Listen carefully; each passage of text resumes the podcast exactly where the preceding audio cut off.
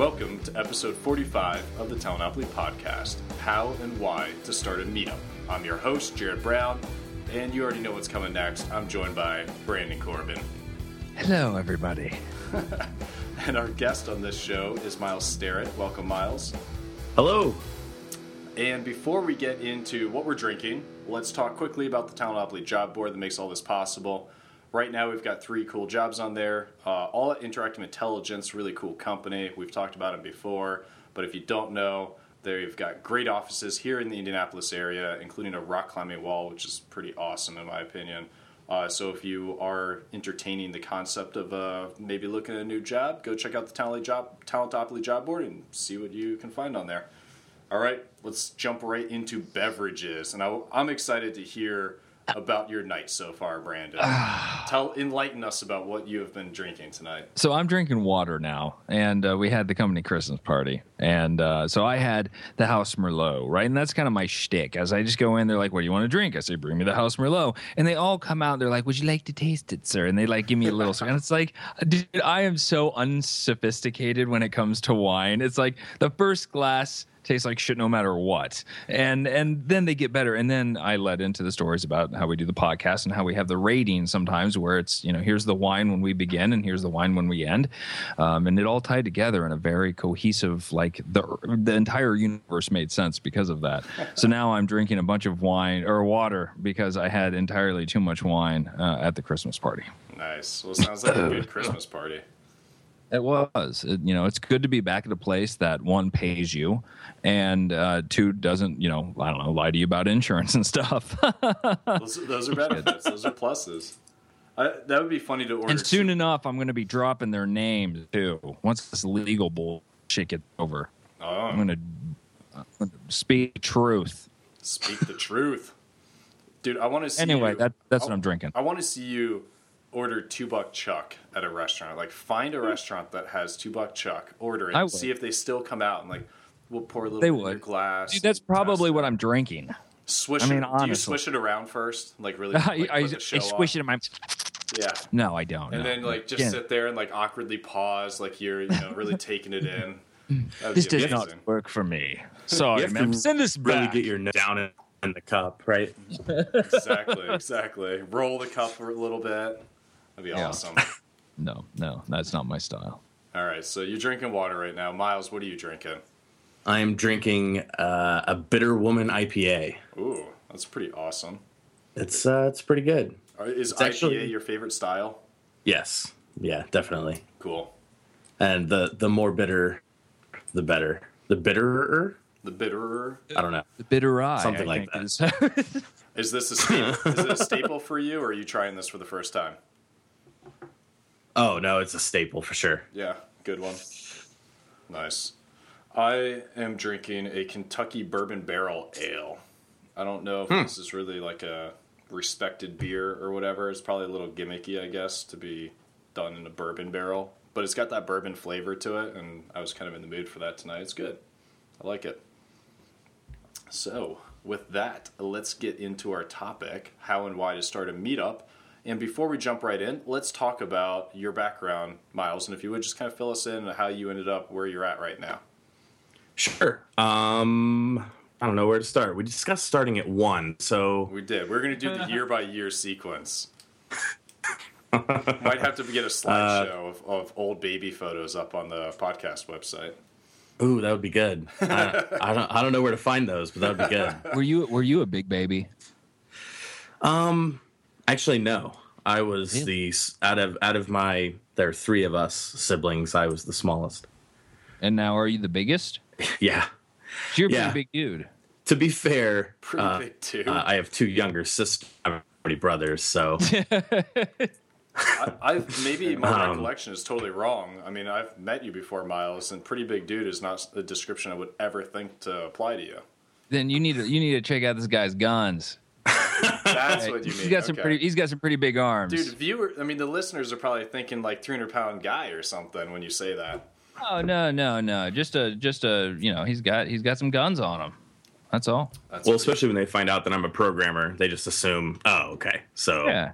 Yeah. big, large, bearded programmer. Yeah, which they're is the- the neck beard and Simpsons. fat as fuck. I mean, no, that's that's not it at all. So- Sorry, I wasn't supposed to swear. I take that back. So let, let's start like in the high school time frame, like or when whenever you got interested in computers. I guess when was that?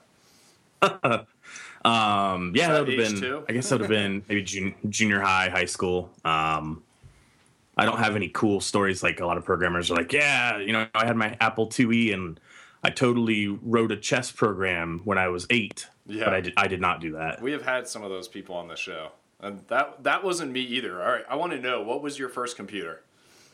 It was. Uh, it was uh, some Packard Bell that my Nice. grandpa gave to us.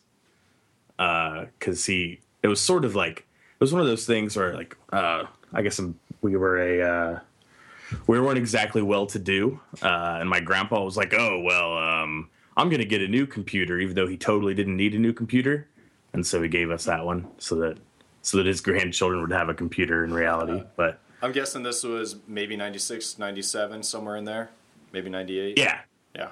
I think That was like- 96 ish would have been about right. Those are the golden years for Packard Bell. I remember that, like, man, they were right before like Gateway and Dell really showed up. Packard Bell and CompUSA, man, that was how you got your computers. Like Acer, Acer, those were good years for Acer. I mean, and then uh, they always had the SkiFree demo running on the Packard Bells at CompUSA. Oh yeah. Oh man, yeah, it's surprising how much time you can waste playing SkiFree. By the way, it is. But you always get eaten. all the time. Yeah. like, is, Oh, I don't think you can get to the bottom of anything, right? There's no bottom to it, is there? no, I I don't think so. It also it became a lot less fun after the whole Bono thing, but Bono? or Sonny Bono. I'm Oh, sorry. true, yeah. I never thought about that. All right, so Packard Bell. Uh. you see the Packard Bell, love at first sight. You're like, this is, I love working on Packard Bells. And you start, right. Yeah, it was great. I think I think uh, I found Netscape Composer somehow. oh, okay. Yeah. So, and I made I made a uh, really really terrible uh, guitar tab site essentially. Ah. Were you on AOL? No, um, God, what were we on? I I think it was just something local. Okay. Um, I, I was Jebediah 13. If anybody's curious, I probably shouldn't say that online. AOL. nice. Okay, so let's fast forward. Uh, you know, then what happens after this? So you start getting interested in computers. You're making the, your first website. Where do you go from there? Yep. Uh, thankfully, the our uh, my high school had a couple had one guy who was actually like a science teacher, um, but he was sort of a, a computer hobbyist and talked the school into having a couple different uh, computer classes. Although I was disappointed once I got to college to find out that there were other kids my age that had actually taken you know C programming classes and stuff like that in high school, and I I got to take a, a basic class, Well, uh, not even Visual Basic, just just basic. I remember our the, our high school didn't even have basic. It had that stupid scripting language where you have to route robots around. Basically, you just like set up commands. It's basically like for loops and some while loops. I mean, it, it made basic look complex, and that was all they offered. So I like I didn't even take that class. I would I would sit in the back of Spanish class and just read C for Dummies. Oh, nice. Yeah. So, what were you doing in in the high school time frame though? You were programming and stuff on the side, right? Uh, mostly doing um, I wouldn't call it programming. A lot of you know the HTML Okay. stuff and uh, remember DHTML by the way. I do. So that- I that was was just in there. thinking about that the other day too. Like, I think I want to start calling Bone a DHTML library. bring it back, man. bring it back. Yeah, just see if if it catches on again. Cool. But yeah, so I mean, I was I was doing a little bit, um, and got accepted uh, in computer science to Purdue, Nice. um, and then that was sort of like a uh, what year was that? uh, started at Purdue in fall of two thousand one. Okay, I started in fall 2000, computer science. Oh, okay, cool. Yeah, I uh, I didn't know how to study out of high school, so Yeah. those the first my freshman year was a bit rough. Uh, Did you take that Java object oriented class as your first one? I think it was 181. yes. Yeah. Yeah. And I actually did all right in that. Um, for whatever reason, I don't know. Well, and you probably Uh, had that- some concept and- of object oriented. Half the kids in that classroom, they're like, "What cookie cut classes are cookie cutters? What are you talking about?" They have no idea what he, what the guy's saying. I think it also helped that there wasn't uh, there wasn't anything else new to learn from a system perspective because we could run Windows and you Right. know some what was it? Who's the com- Borland? Was that the company with that uh, Oh man, I don't even. big big Java? IDE? I think we used. cannot- I think we used. Uh, what's it called? The thing Emacs. We used Emacs on Solaris workstations when I was in that class. Okay, we did we did that second semester in the uh, the C class. Yeah. Um, and that was a uh, um, like a like I don't know, like kind of a culture shock of sorts. Like I was like, whoa, what is what is all this stuff? Like I, I hadn't uh, Yeah. Buffers. I hadn't messed with any of that stuff. Yeah. Yeah, I think that I think that's true with pretty much all of us, unless you were just a total hacker geek and you had been able to be exposed to that. But and that Solaris ran this thing called Common Desktop Environment. CDE. Yeah. Man, that was the most atrocious desktop environment I've ever se- like ever. Even to this day, I've never seen anything worse than that. I forgot Wow. about that. Like, and they put money into I- that and thought they were going to beat Windows at one point with that thing. Oh man, it was bad. Yeah. And Okay. if I remember correctly, everything performed really terribly. And well, anyway, it, Yeah. yeah. Sorry, we don't probably don't need to have a semester by semester breakdown. but uh, so you Um, so you get through Purdue. And yeah, well, kinda. Are there okay? Fill us in here. I want to hear some of these stories. This is so the I, I longest jumped around. we've Like, done, but I love it. Like this is great. good. but leave it to me to uh, talk way too much. All right, so um, I, I jumped around majors and I, I went to CPT for a while, which, um, whatever was a thing, and Yeah. then I did uh, like a semester or two of I think it was called CIMT. I don't ask you what that stands for, but it has to do with Oh. robotics and programming Okay. but it's in the uh, mechanical engineering technology school, uh, which was not ideal because it wasn't it wasn't a fully separated major yet. So you ended up taking MET classes for a couple years before you could do anything cool. what language um, were you? What languages and things were you using then? Uh, I ended up doing a lot of .NET in CPT and then a little bit, if I remember correctly, in the CIMT. But I didn't really get far enough to get into anything cool. Okay. Um, and I was like, this is stupid. I'm hemorrhaging money. I'm going to teach myself PHP and yes. and stop going to school and see what happens. And they don't have a PHP. I think even to this day, unless I stand corrected, that Purdue doesn't even have a PHP course right now. And they didn't back then. Yeah, I don't know. That's crazy. I, don't know how they cannot teach that type of stuff. Because Yeah, I, I was I- doing PHP all night long. Like I would go to class, you know, like what it sounds like you were doing. You know, like you want to do PHP, and instead you're doing like C like data structures and stuff, and like you know bucket list sorts. And okay, well, when I get out of class, I'm going to go make a website that Right. real people use and find valuable, and I'll use PHP to do that. Yeah. Yeah. So that's yeah, that's kind of kind of what I did. What what a lot of people I think did is you know, uh, the school thing isn't working out. I'm gonna I'm gonna teach myself as much as I can and then hustle to to find a way to make money doing that. So what year? What year? It's not, so you dropped out, right? Right. Yep. What- In 04, I believe.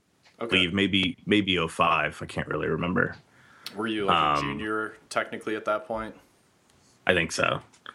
Um, yeah. So ended up um, actually, I I ended up getting a job doing PHP, but because that was because uh, in 2005, late 2005 and early 2006, I was learning Rails, which had more or less just come out, and some people who were in uh, some um, some I think some advanced CGT class at Purdue were trying to build a uh, Rails app to win some business plan competition, and they needed some help and I ended up becoming friends with them through doing this on the side just for fun.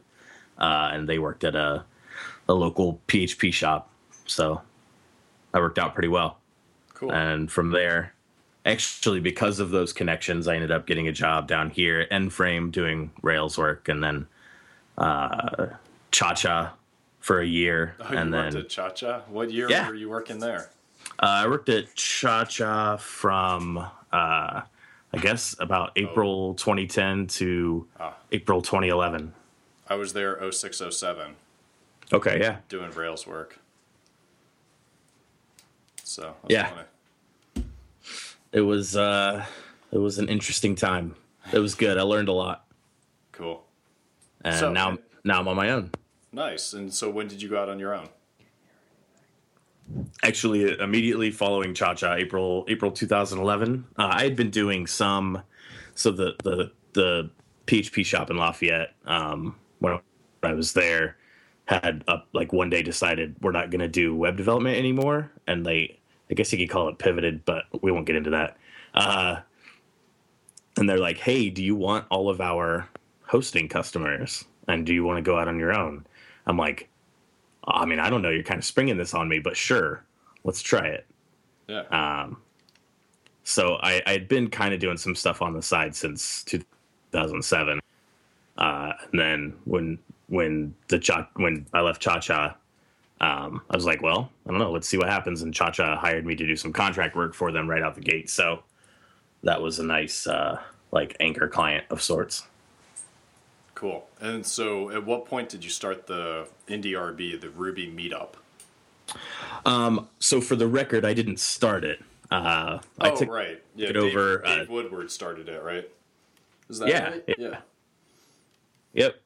Uh, yeah, he started it. I just I totally know. associate with you now, and I completely forgot the whole Dave Woodward.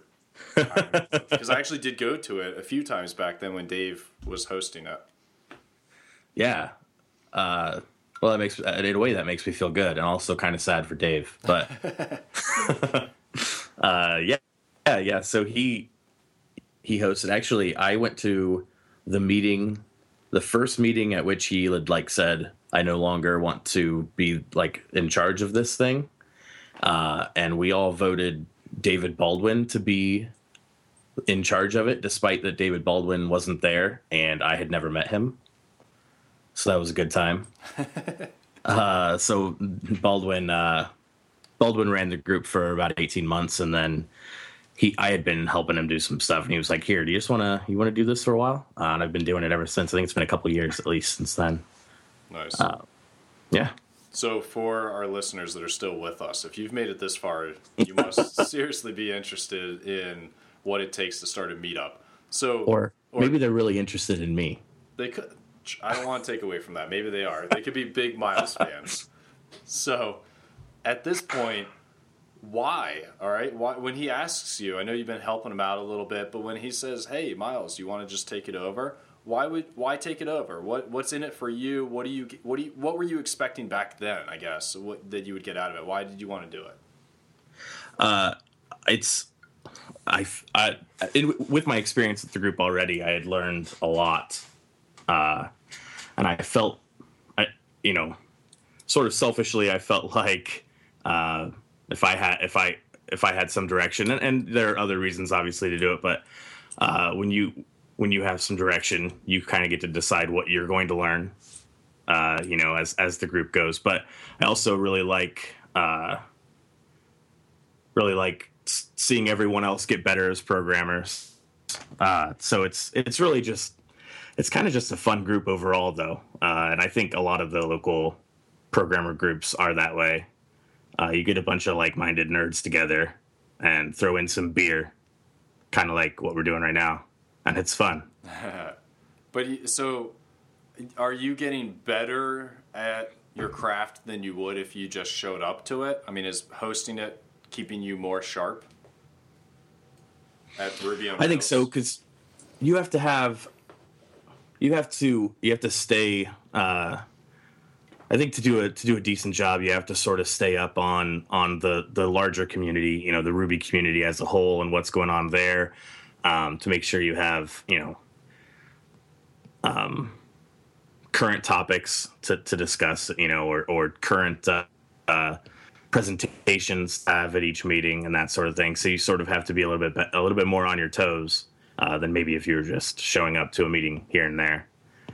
Um, so yeah, I would say I would say I've gotten better, and I get I sort of feel like um, because I'm I'm I'm I guess because my big bearded head is plastered on the meetup site, uh, I get to hear from a whole lot more of the local Ruby developers and and what they're interested in or what they're doing and the cool things that they're doing. So that helps as well, just to just to get an idea of what they're doing and hear from them and learn from them. Do you get a chance to talk to people in the greater community, maybe out in California or elsewhere? I do a little bit. Um, not not maybe not as often as I'd like, but yeah, it's and it's it's it's awesome. There are some sort of wider communities, and every once in a while you'll get a message from uh, you know one of the other one of the other groups that wants to do something bigger, or, or um, you know some people who are passing through our little little flyover state here and want to stop by for a meeting and that sort of thing. So that's pretty good too. And we've had you know like we've had Yehuda Katz uh, Skype into a Skype into a meeting and give a presentation before. That's awesome. So that was pretty fun. Cool. And so there's the altruistic side of it. You want everybody to, to get better, create the community and keep it together. But also, it sounds like there's some tangible benefits to actually hosting the meetup, and that hard work that you're putting into it does pay off. Yeah, absolutely. And I think, uh, um, you know, I, I, don't, I don't know. I, I really think there, there, like you said, there, there are definitely some benefits to doing it for yourself, uh, and it's, it's, it's sort of a karma thing too. I feel like. Right. What do you mean, Brandon? I think you're back. yeah, I, I, popped back. I apparently unplugged myself again. What do you mean that it's a karma thing? Uh, you know, it's it feels good. You, you feel like you're giving back. Uh, you give try to try to help others get better. Try to get the whole community to to get better. But really, if you think about it, um, especially if you're heavily involved in a group like this, like the better all of the programmers around you are getting, the better you're going to get. Sort of almost by osmosis, I guess. Yeah. Uh, well, it seems like you're a pretty outgoing guy. I, I just kind of naturally assume because IndyRB is one of the larger programmer meetups in Indianapolis. And I just assume that if I happen to mention you in a conversation, that the person I'm mentioning your name to is going to know of you at least, maybe even know you, because it, it seems like this has really elevated your your recognition within our Indianapolis community doing IndyRB. Does that sound fair to say? Yeah, and that's that's actually I didn't uh, I didn't really realize that aspect of it until I had until I went out on my own, um, and just by some you know throwing out there in the interwebs somewhere the fact that you are now you know a freelancer or a consultant, uh, and then people can find you on meetup.com and then somehow find out that fact. I started to get um, you know people to email me and say, hey I noticed you know Ruby because of Meetup, and that you are a consultant. Let's talk. Uh, and I didn't. I did beforehand. I was like, oh, I just am the guy behind the scenes that tries to keep this group organized. Right. So I hadn't. I hadn't even thought of that that particular aspect of so things. You, you get work because of it. Yeah, which actually kind of makes me feel bad in a way. Is that weird? I feel guilty about it. Why? I, I, I, don't. I don't. I don't know. I feel guilty. I mean, you're putting work in. You're putting effort in. I don't know how to explain that one. I just do feel a little bit guilty about it. I don't know. but and so it gives you credibility. I mean, because they think, well, a really bad Rubyist isn't going to host a meetup, right? He must be pretty darn good at Ruby if he's hosting the meetup, right? Does that seem, or is it just, hey, that's very. It's like that, the only way we could find a Ruby person is looking on a meetup. I mean, I think it goes beyond that, right? I do think, yeah, I do think I get attributed uh, a lot of authority that maybe is not all deserved. Maybe that's why I feel guilty. so, okay, you're doing the meetup now. What's walk us through what's involved with a meetup? What is the work and the effort that you have to put into it? Is it can I just like show up the day of, or what do I have to do to prepare for my meetup? So I would say there you have to you have to expect to do several hours of work in a month. Um, I mean, it's not it's not like you're spending a whole day doing it, but depending on what type of meetup you're doing, if you and typically in the past at least we've done a few presentations uh, by members per per meetup. Um, so there's actually that's that's probably the most work is trying to to either uh, talk members into giving a presentation on a topic of their choice or maybe thinking of some topics ahead of time and saying hey you know hey you i think you know about this topic and you should definitely put some slides together and give a presentation uh, What's so the, that's what's the standard reaction? Like, uh, I could see somebody who's just starting their meetup. Maybe they're a little timid about asking people to do that. You know, they got to get over the hump.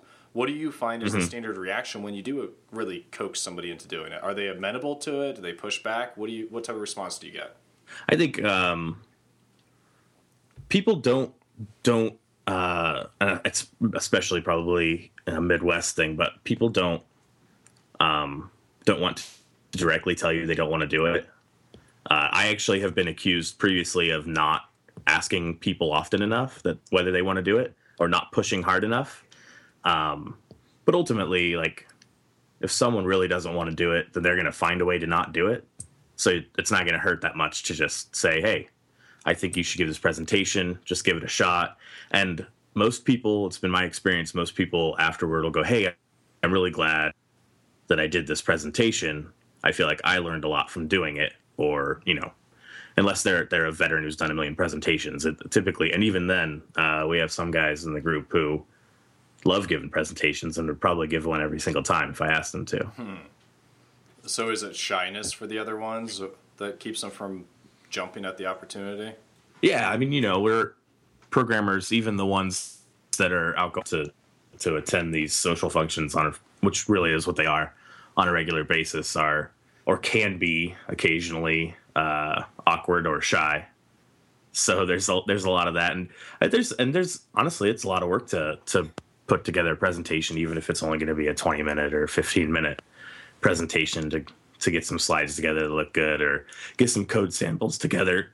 excuse me, that are uh, coherent or that you can be proud of. Do you review the slides beforehand, or do you just let them walk in and you just you're watching it for the first time like everyone else? Yep. Yeah, I let him let him have at it. Yeah, I don't I don't need to I don't need to moderate. I figure as a as a group we'll we'll socially moderate if if necessary. But I, we haven't had any we haven't had any uh any I guess problems. Uh, I'm not gonna say I'm not gonna claim that all our presentations have been fantastic or anything, but What happens if a presentation ends like very unusually early and you still have a lot of time left? we don't uh, we don't typically try to fill uh, an amount of time and i would i would say don't don't worry about that sort of thing you know what i mean like if, if you like if you want to create a meetup today uh, i wouldn't worry about trying to fill an amount of time and in fact i've found that when i tried to like get as many presentations as possible and really fill a long meeting um, it got reviewed worse than if i just had a couple real short presentations and then we went and drank that seems to be what really everybody wants to do is learn some things real quick and then get quickly to the socializing and drinking beer and talking about code aspect of I could Of the that. meetup? That's I actually that's what I look forward to for sure. I like the presentation part, but I like hanging out afterwards a lot more. yeah yeah it's it's it's a lot of fun and and especially if you've had you know the presentations are good uh to provide some conversation for that that hanging out afterward Yep. So, and when you say that they they get reviewed better, this is the reviews that Meetup asks attendees for the next day, right? Is that Yeah, that and even- feedback? I like to ask. Um, I especially, excuse me, I especially like to ask uh, some of the vets that have been going to going to the IndyRB meetings for a long time, uh, or the guys that have been going to conferences as well, or other Ruby meetings and that sort of thing, and and see what they say. It helps that I've become pretty good friends with some of these guys, so I'm not not I'm not worried. Uh, I'm not worried. Number one, that they're going to be mean. I'm not worried. Number two, that they're going to be, you know, dishonest to save my feelings or anything. So that works out pretty well. So I've seen some emails come across on the IndyRB.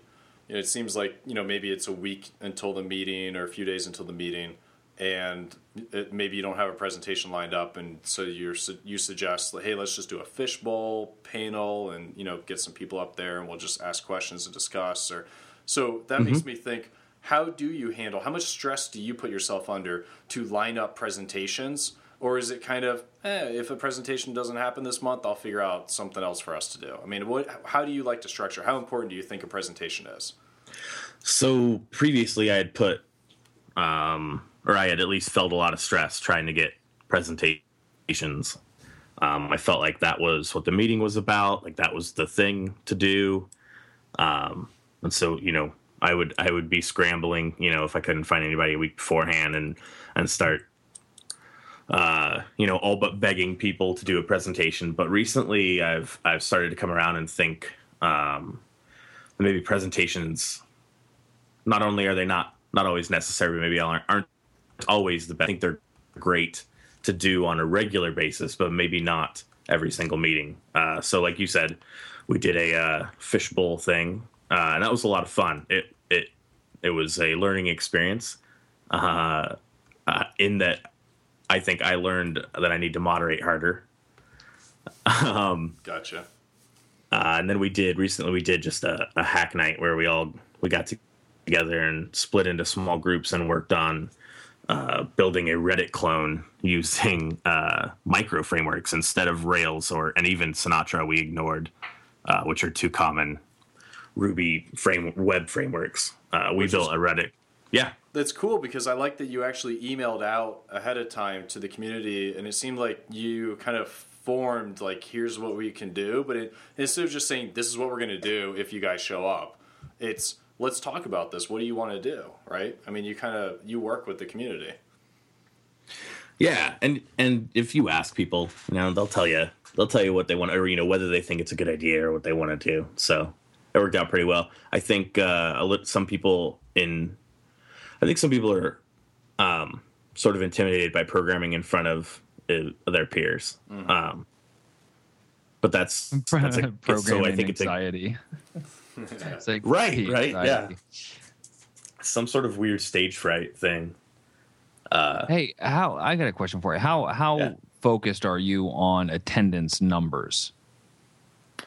Um, it's like it's, like do you sweat? Do you like try to figure out okay how can i raise attendance? I mean is that a, is that a big part that you focus on?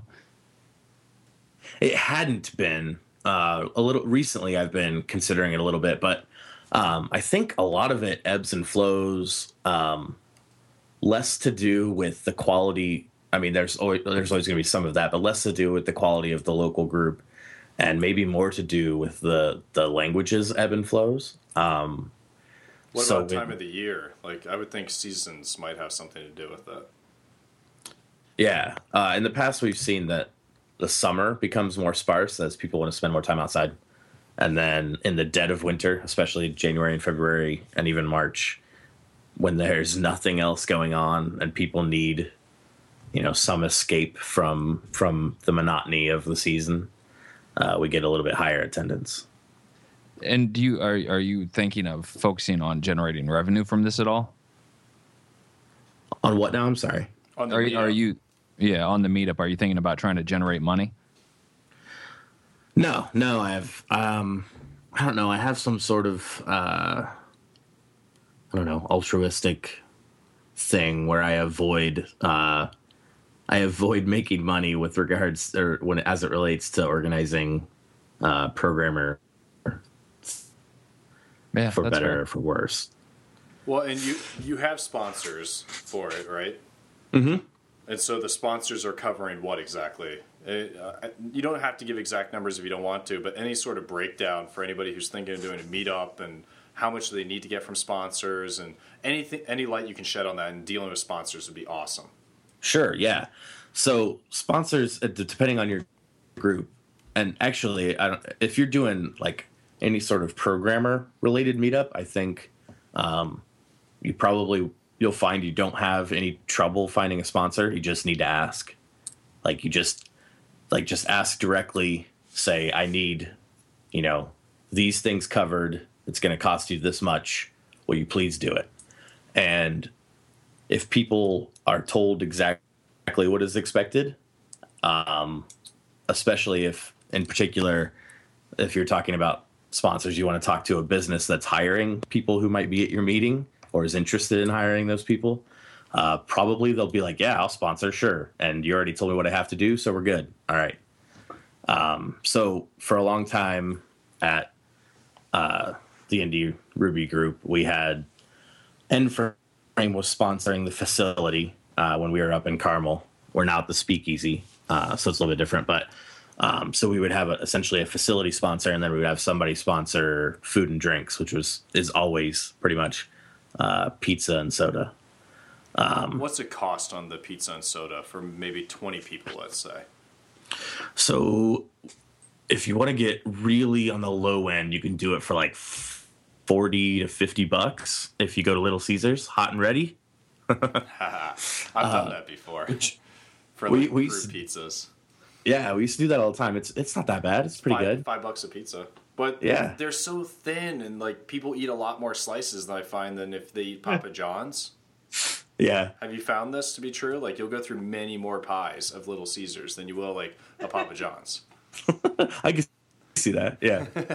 and we've we've done the we've also done the like the like Bellacinos or you know uh, like a higher I guess a higher end pizza. I, I feel like what like a ten dollar twelve dollar thing.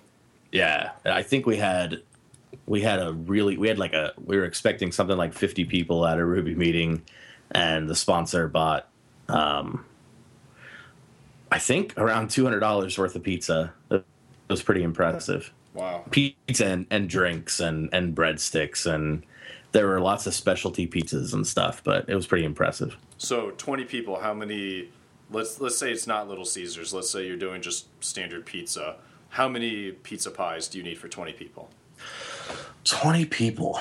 Oh.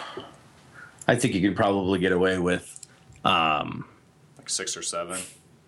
I was four to five, oh, actually. Wow. Okay. You'll find, or at least I've found that um, a lot of people don't eat for whatever reason, whether they ate beforehand with their family or, uh, you know, decided they didn't want pizza or weren't as hungry as they thought. Saving room for beer, maybe. Right on. Uh, so you can get away with maybe a little bit less than if you if you were inviting a bunch of guys over for a football game, and you, you knew everybody was going to eat. Do you ever work out deals with the pizza companies? Tell them, hey, I'm going to do this every month. There'll be a decent sized order. Can I get a discount? That I have not done. I do a uh, I do like pizza Mondays where I work, and I just mm-hmm. offer. I send out an email. Everybody in my group knows about it. It's five bucks for all you can eat pizza and soda and you just have to get me your money before I head out. And then I just get pizzas from Papa John's. And like the first time I ever did, it, I just called up Papa John's and said, "This is what I'm going to do every Monday for years. So can I get a discount?" And they were surprisingly, just like you're saying, talking to sponsors. Mm-hmm. Like you might think, well, Papa John's or whoever is going to be stingy. No, they'll absolutely like. It's not even. They don't even need manager override. There's literally a button on their keyboard. Anybody in Papa John's is permitted to press that button to give you the much cheaper price. So I do seven dollar one uh, large one topping pizzas at Papa John's, and anybody there can give me that deal. Like I guarantee that wow. there are Mondays I call in and it's some new guy working there, and I just say, "Yeah, this is the usual order for where I work," and they're just, "Oh, okay." Like they don't even they don't even verify. I could be. I've actually. I'm not kidding. I have done this on Friday nights even and I say that I'm like a normal, like when we're having some friends over or whatever, and I need to order like three. I have used that and gotten seven dollar pizzas from Papa John's, just saying that this is a usual order and this is the deal I've worked out because I know they have that discount. That is awesome. I don't know why I have not thought of that. so I mean, the savings are probably not. You're what saving maybe three bucks a pizza times four or five, but whatever. I mean, that's pretty good. Yeah, you're saving something. So, how about dues? I've always wondered is is collecting dues a big no-no on Meetup? Are you allowed to do that? Is there do they facilitate that in any way? You know, I, I don't know whether they facilitate it. Um, I feel like so I, I have this impression of meetup.com that they do all of the things and some other things that maybe aren't things that you want because they seem pretty monolithic to me. Um, so I'm assuming they do something like that, but I, I have not encountered a meetup uh, that does it. Although although Verge, if I remember correctly, um, has paid events from time to time. I just can't remember if they are done via Eventbrite or via Meetup.com. Yeah, the only I, time I think it's I think it's both. So Meetup Okay. can charge, right? I mean, you can charge. Yeah, I'm I'm pretty sure that Meetup has charging abilities. And then for price comparison, there's also Eventbrite, like you just mentioned, and then TicketLeap is another one I've found. But TicketLeap, their price structure only works if you're going to charge a lot of money if you're hosting an event that's hundred dollars or more per ticket. So I guess Eventbrite and Meetup are like the only two games in town. Interesting. So Yeah, and Meetup Meetup works great um, for discovery also, as far as uh, Meetup does. Like I said, it does a ton of stuff. But one other thing it's it got really right was like if you want to start your own Meetup, even though you're going to have to pay for Meetup.com. which is if what, you really want to start your own 19, meetup. 20 bucks a month. Yeah, and I think you can get um, like an eighty dollars for six months if you want to pay ahead of time. Okay. which isn't which is you know a bit of a deal uh but you can to an extent you if you can put that meetup on meetup.com and immediately gain you know a dozen followers because of people who are just want to be emailed about any event that is tagged with a tag they're interested in locally. So uh every once in a while i'll get i'll get you know oh someone started you know a a web performance uh meetup locally. We thought you should know. That's pretty cool.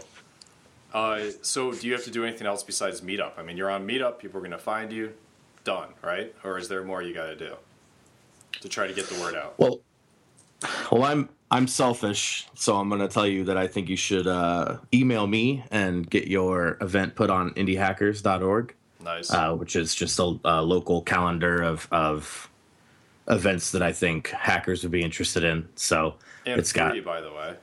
yes But yeah, is it so- Indianapolis only or Indiana only?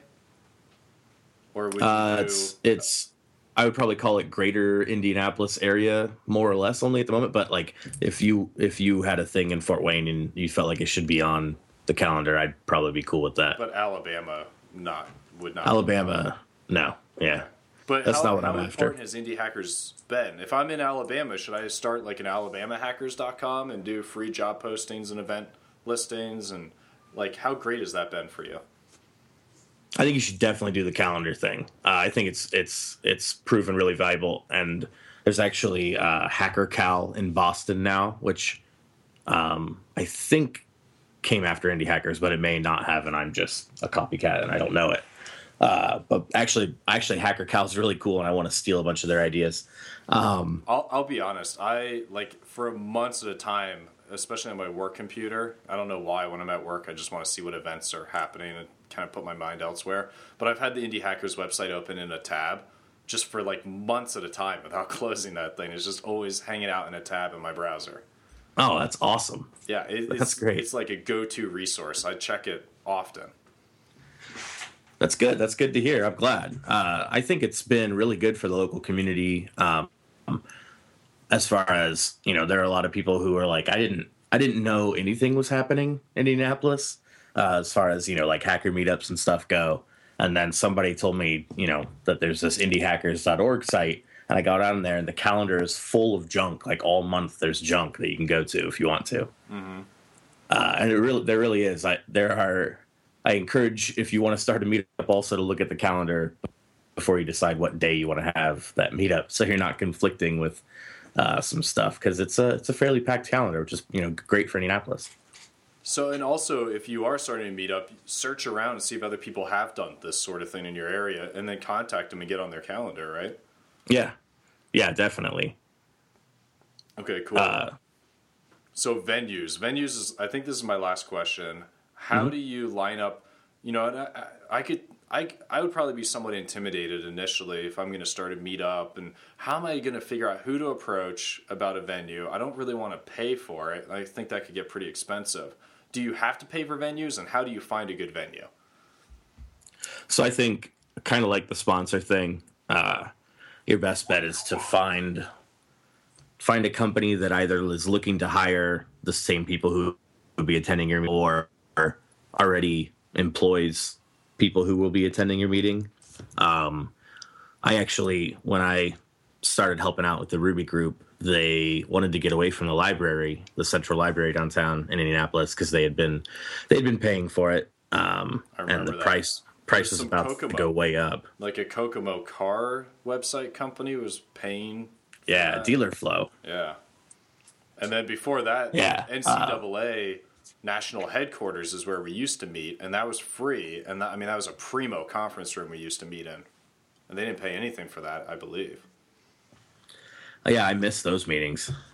Now It was- I'm it was pretty now I'm kind of sad. And but- there was like the you know the parking garage right across, and you walk over the canal, and you're like, oh, this is awesome! Like it was a great venue. nice. Yeah. So they space and it was getting kind of desperate, and uh, I just talked Endframe into uh, letting us use one of their conference rooms, essentially. it was a disaster recovery room, right? Yes, yeah, that they had a uh, a presence in in that particular office building, which meant they were allowed to use that conference room whenever they wanted. So we just reserved it for the Indy Ruby Brigade. Which you worked there. Have had you ever seen those disaster recovery rooms ever be utilized? Not for real. Um, they were. It's it was very much an insurance thing. Right. Um, there were they would do tests every once in a while, like Yeah. where they would declare their building unofficially a disaster or whatever, and they would come and sit in the chairs for a day and make sure everything worked. And for people that don't know, this is if you have a larger company, you pay Enframe, which is this data center with these disaster recovery rooms as well. You pay them like a monthly fee or annual fee or whatever, right? So that if anything bad happened to your building, you could relocate your workforce into their disaster recovery rooms and not skip a beat, basically, and keep working. Yeah, which disaster recovery rooms kind of sounds like some sort of weird bunker slash panic room thing, but it's actually just a big cube farm. Yep. So not not nearly as exciting as a panic. It's funny. Grim. That must be good money for that because it's never really going to get used. It's just you're selling these insurance policies that'll never be cashed in. Yeah, yeah, it's uh, it's an interesting thing. Cool. Well, thanks for talking to us about Meetup. Uh, Brandon, if you didn't have any more questions, we'll move on to the Talentopoly links. Let's do it. All right. And I think the first link is yours, Brandon. Oh shit! You Are we already talking about cursed the- early- the- You already cursed earlier in the podcast. I think. oh, oh I golly think we- darn, yeah, everybody! we, we broke it on that one. That was at like minute six or something. Oh, I apologize. Are we talking about the gold the the golden ratio? Is that the What first is the topic? golden ratio, and how is The it a designer's guide? ratio. The golden ratio is used by nature as a guidepost for all things that it creates. so you can find it in a tree. You can find it in the design of your hand. You can find it in the design of your body. You find it in really the, the, the most obvious thing where you see it in a sh- snail shell, Are right? The spiral. saying, you see it in. that first part. Were you reading that from somewhere, or are you just making? No, no, I'm, I'm making that up on the fly. Awesome. It sounds pretty good. Um, it sounds like a Wikipedia entry. Well, thank you. Uh, but, but it's it's the spiral galaxy, right? And and it's a really fascinating thing. Do a Google search or do a YouTube search for more mind blowing things on the Fibonacci Fibonacci sequence, and it's you know one or zero uh, zero plus one. It's a sequence, and it's and anyway, uh, you can use this to really come up with like a natural, pleasing uh, uh, design. And you, what I use it for is like if I'm designing a logo, if I'm designing a website, I'll take that golden ratio spiral, and you can just Google it and you can find one. And I copy it right into Photoshop, and and I lay it over my design, and I just see how things kind of line up in this grid pattern. Um, and it's it's kind of trippy because then once you take it away and you look at your design, it does look a lot cleaner. I don't know why, and and I don't understand it, but it's some guy figured it out. Fibonacci's figured it out a long time ago, um, and it's really kind of mind blowing. So this is a great article to check out. It kind of shows you how you can apply it to design, how you can see it grids, how you can see it in a column in a sidebar. You know, I mean, it could be as simple as as a column sidebar layout, right, where you have the ratio laid out properly. So it's a really cool article. Um, and the Fibonacci sequence, if you don't know anything about it, check it out. You'll end up seeing it everywhere you look. Pineapples, you know, you'll see it, and and tr- it's crazy. It really is. So it's because we've been trained to see these things as aesthetically correct that when you I- adhere to it, it looks better. Yes, absolutely, absolutely, and and I don't know if it's because we're it's we're trained necessarily, other than it's just inherent. It's yeah, it's inherent in all things that are alive, um, and and that's what's kind of cool about it. Nice. All right, so let's talk about link number two, which is responsive carousel project now open source. this is great because the person who posted this on Talentopoly actually had a comment in there saying that we're probably in a few years going to look back at carousels and think, "Wow, that was so 2011." And it was Melanie Archer, by the way, who's a uh, awesome Talentopoly member and posts a lot of good stuff. But she posted this link on there, and uh, I got a little bit excited about this just because I'm really into Twitter Bootstrap and I really like just open source foundational like front end framework type stuff and just go out and grab these things and if you want a carousel this looks like a pretty full featured carousel. You know if you want to just throw a bunch of images in and have next and previous and do an auto rotating carousel whatever you want to do this looks like it, it'll support that pretty well. And it's all up on github so if you need that carousel i suggest you go check this out. And with that we'll move on to link number three which miles is going to introduce. Yeah, so link number three is uh, it's a, a Rails plugin called Draper or Gem, I should say. So I'm I'm not going to talk too much about all of the the, the object oriented patterns stuff and whatnot, but you may have noticed in Rails today there's a lot of hubbub around uh, trying to slim down your fat models and that sort of thing. Where some of the things that people shove in their models and probably should have gotten away from this a long time ago is is just formatting stuff. Say they wa- always want the created at date to come out a certain way. They might shove that in their model, or maybe you've moved on to shoving it into a helper right somewhere. Uh, I I hate helpers in the first place, so I really like I really like Draper. Uh, essentially, what it does is you use Draper to wrap uh, your objects that have instantiated your model class um, with, and that they essentially shove onto there that formatting stuff that you might uh, have previously put elsewhere. So suddenly it's all in one place that is already you know, you know semi related to, to to your model logically. Uh, so it makes a lot more sense than trying to shove it in some some poorly named helpers, which is typically what happens. So I, I definitely encourage you if you have built a Rails app of any substantial size to check out Draper. So, do you use like an application helper in your apps? Do you Yes. use helpers? As as little as possible. Okay, Uh, but it was something uh, that you- there's like always the application helper, but formatting like date time or something in a global way. Uh, Yeah. Like, give me like what's an example of something in your application helper that you find yourself doing often? Uh, so I'm, I'm I'm always trying to you know picking a new way. It seems like to format uh, date times that are coming off an object, um, but also I've I've you know even like making sure uh, the body of a post, for instance, is sanitized instead of shoving that in your. Although that tends to happen automatically in Rails, but uh, or maybe you want to take some of the bodies in Markdown and you want to convert that to HTML on the fly, and instead of having that in a helper or having it in your uh, view code directly uh, or even on the model, you can shove it in in Draper, and it, it makes a lot more sense there since it is sort of a, a view related thing, but but still close enough to the model that you you don't and it's logic enough that you don't want to shove it right in the view. Nice. So you can kind of, if you had been putting that stuff in your models, now you can slim them up a little and hopefully make them more readable and maintainable, right? Yes, absolutely. Nice. All right, link number four, our final link Raspberry Pi gets own app store. Make it even easier for kids to get coding and earn from apps.